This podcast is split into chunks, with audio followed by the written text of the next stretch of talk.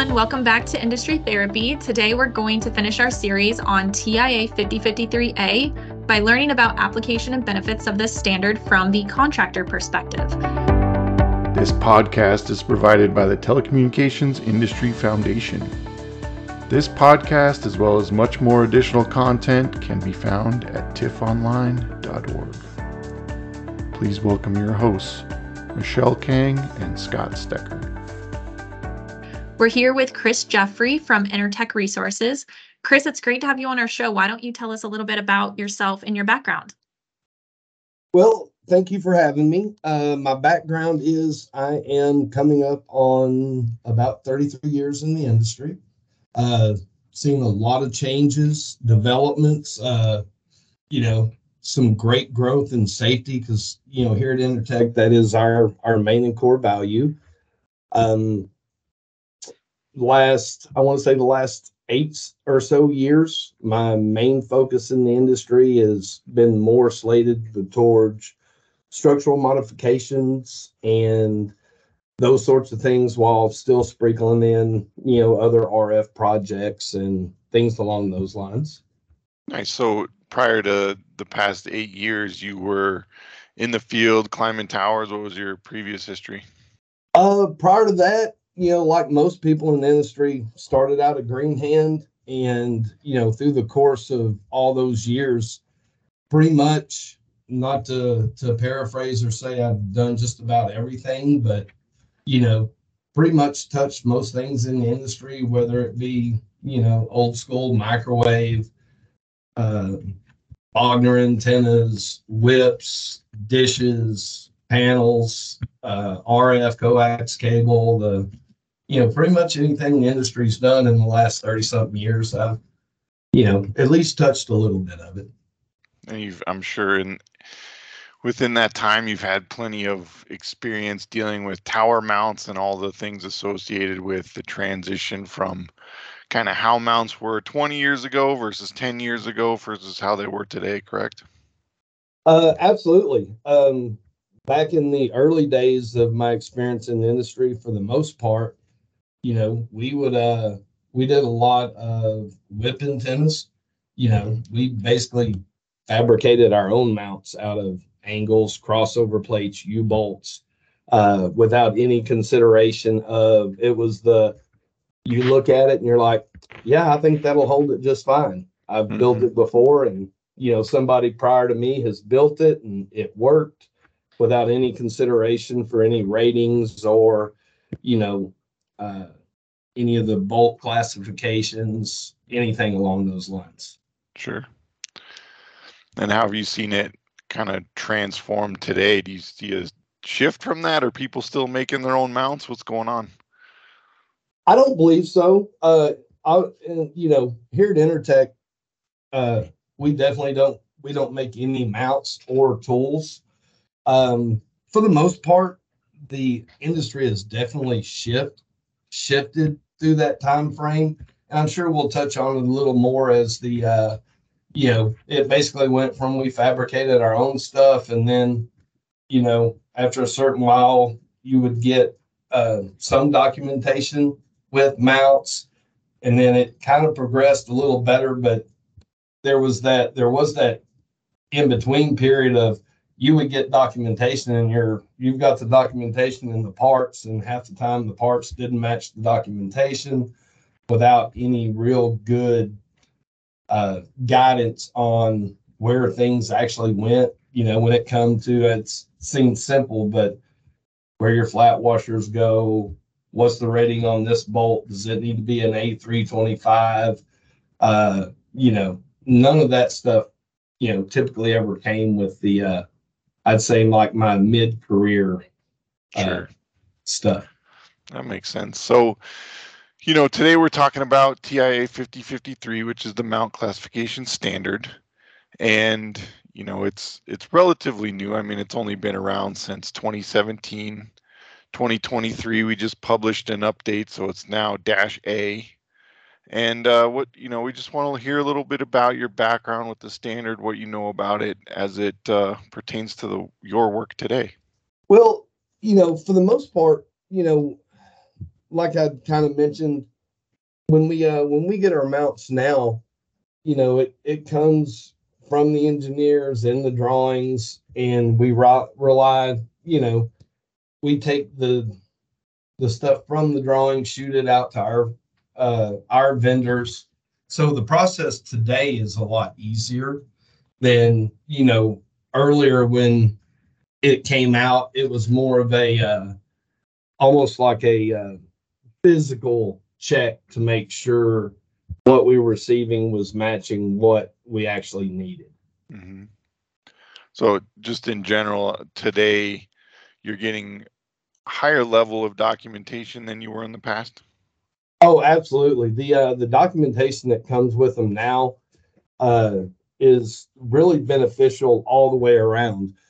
Um, from from our main standpoint, the biggest benefit is from from me uh, is a safety perspective. It keeps us from overloading the mounts, as well as you know making sure that they're they're installed correctly to maintain the rating that they're for. The uh, you know the details in the drawings now have much more detail as far as where the small things go, where they're supposed to mount, what specific hardware goes where. Uh, it's very beneficial on you know multiple fronts. So, Chris, as part of that documentation, and that's specifically section 6.1 in the TIA 5053A, one of the things that we really focused on improving is that section in our new release Rev A. Uh, we added on some things in there, one of them being the consideration of the climbing facility and safety climb if applicable. Can you talk a little bit about how having that documentation from the manufacturer specifically on the safety climb and climbing facilities benefits your installation crews? Well, when it comes to uh, the mount and the safety climb facilities, it seems like that is it's always a challenge, right? Because inherently the tower's set up. I'd say 90% are set up with the uh, the climbing face on the north side, and your carrier wants a uh, zero degree azimuth. So you're always putting something that's going to obstruct that. What I've seen with the standard and how the mounts have progressed, quite a bit of them will now come with some sort of hardware to help facilitate uh, moving the safety climb, but yet keeping it within its correct parameters to keep it safe and still accessible. And another thing you mentioned just to touch on a little bit earlier was when you are installing the mounts and components, there are certain things that you may you or your crews may be doing that would impact or the mount capacity or potentially overload that mount. Can you discuss that a little bit? What kind of things are you talking about? Well, uh, like like you said, like I'd mentioned, one of the things for me that stood out in the standard uh, once I was exposed to it was where it references in the the numbers that are come with the mount.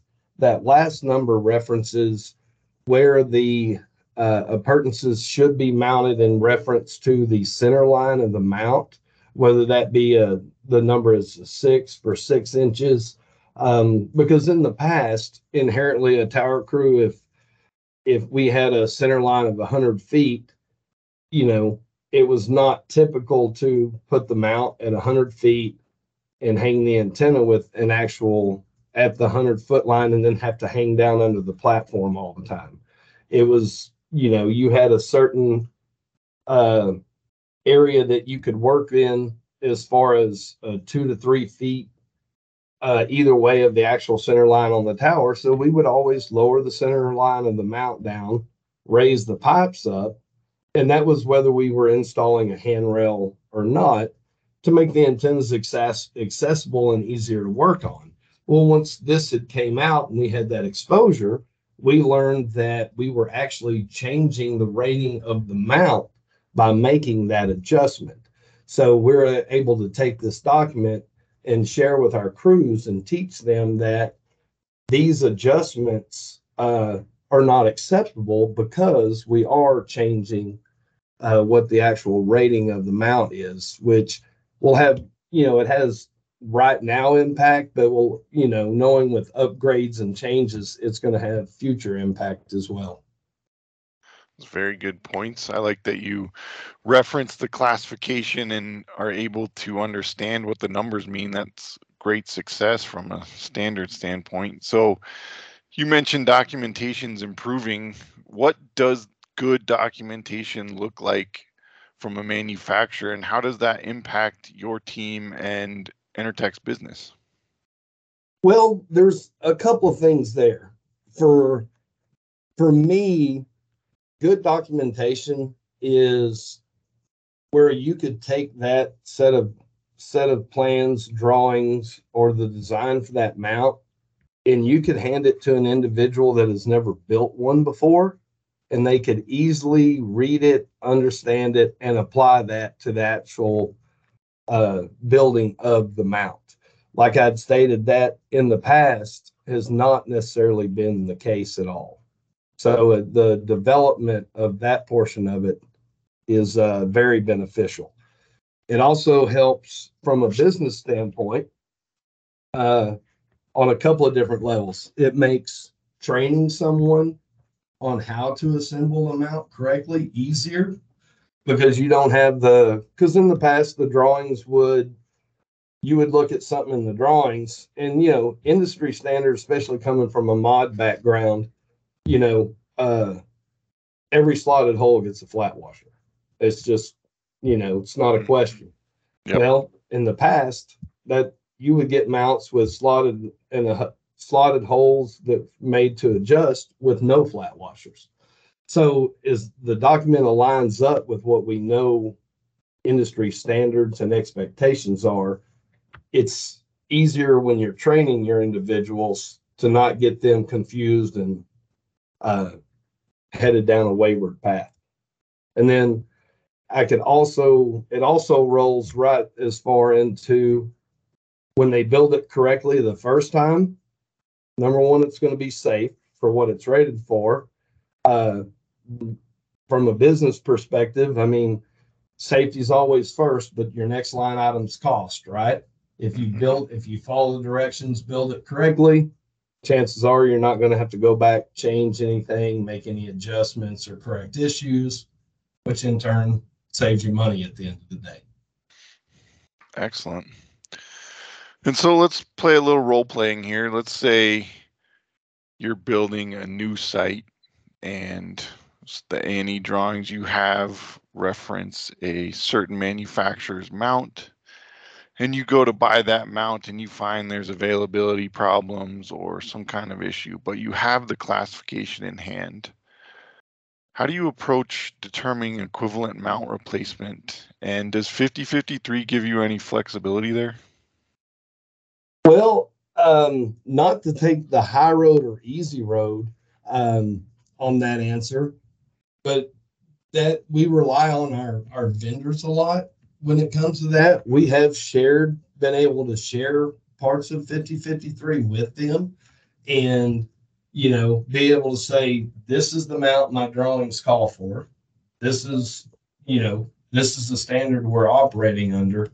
Then, you know, we would then have them uh, give us the information on what they say is a comparable amount.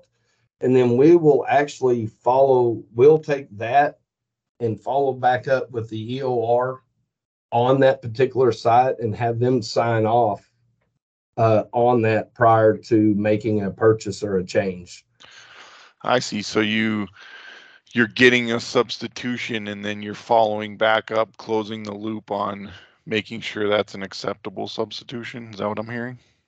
Yes, sir. That's that is correct because you know we are, you know, uh, from a personal perspective, I am not an engineer, so it's the uh, the safe and right thing to do is have them sign off on it. That way, um, one thing I've learned through working uh, in various mod programs, uh, like I said, especially over the last eight eight or so years, um, not every engineer is going to answer the same question the same way. Um, so we run that by them every single time for a uh, a sign off to make sure that we meet what their expectations are. Yeah, Chris, that's a really good point. I think that's something that's important to highlight about one of the things that is of paramount in the benefits of TIA 5053A. And it's really just providing that baseline for all of the stakeholders in the mount procurement process to provide an avenue for communication. So you're talking about, you've talked about in this discussion, communication with the engineers, communication um, with the manufacturers, with the structure owners. And I think that's kind of the point of the standard. It's not just for, you know, manufacturers or engineers or contractors, it's for everyone and learning how to work with everyone in their designated roles. Yes, ma'am. I, I agree. The you know, the one thing we can't do as an industry that it's gotten better over the course of years, but you know, the uh, proverbial phrase is we work in a communications industry that lacks communication. And if we want that to change, we have to be the ones behind it and drive the communication between all of us to be better collaboratively. And we'll finish up here with one last question. So, in your experience, Chris, how does doing a post installation inspection on a newly installed mount benefit the end customer? Well, the main thing for me there is doing that uh, that final inspection. Um, it really helps them from the uh, knowing that everything's installed correctly the way it's supposed to be and drawn uh, allows them for to expand in the future mainly without having to go back and when they want to do an upgrade a year or two or however many years later if it's built correctly the first time outside of you know a standard change or an additional requirement change they should be able to go out and do their upgrades by their drawings without having to, you know, spend the additional capital to go out and uh, do mappings uh, on all their sites they're going to upgrade. We had one customer, I want to say, I want to say it's about two to three years ago. We did mount mount mappings for six months on hundreds of sites just to determine if what they had out there would uh, handle the upgrade they were proposing. If this standard would have been in place prior to when it was and things would have been built according to the standard, they would have already known that. Well, Chris, thank you for taking the time to be on our show today to talk about TIA 5053A and the benefits. We enjoyed learning about the contractor perspective from you on the application of this standard and the communication paths, and think our viewers will as well. Well, I certainly appreciate you guys having me. It's been a pleasure. Thank you for listening to Industry Therapy presented by the Telecommunications Industry Foundation. The information expressed herein are the opinions of the individuals. They are not meant to supersede regulations, standards, or AHJ requirements that govern the referenced subject matter. To view additional TIF podcasts and other educational content, or to submit a potential topic for a future podcast, please visit our website, tifonline.org.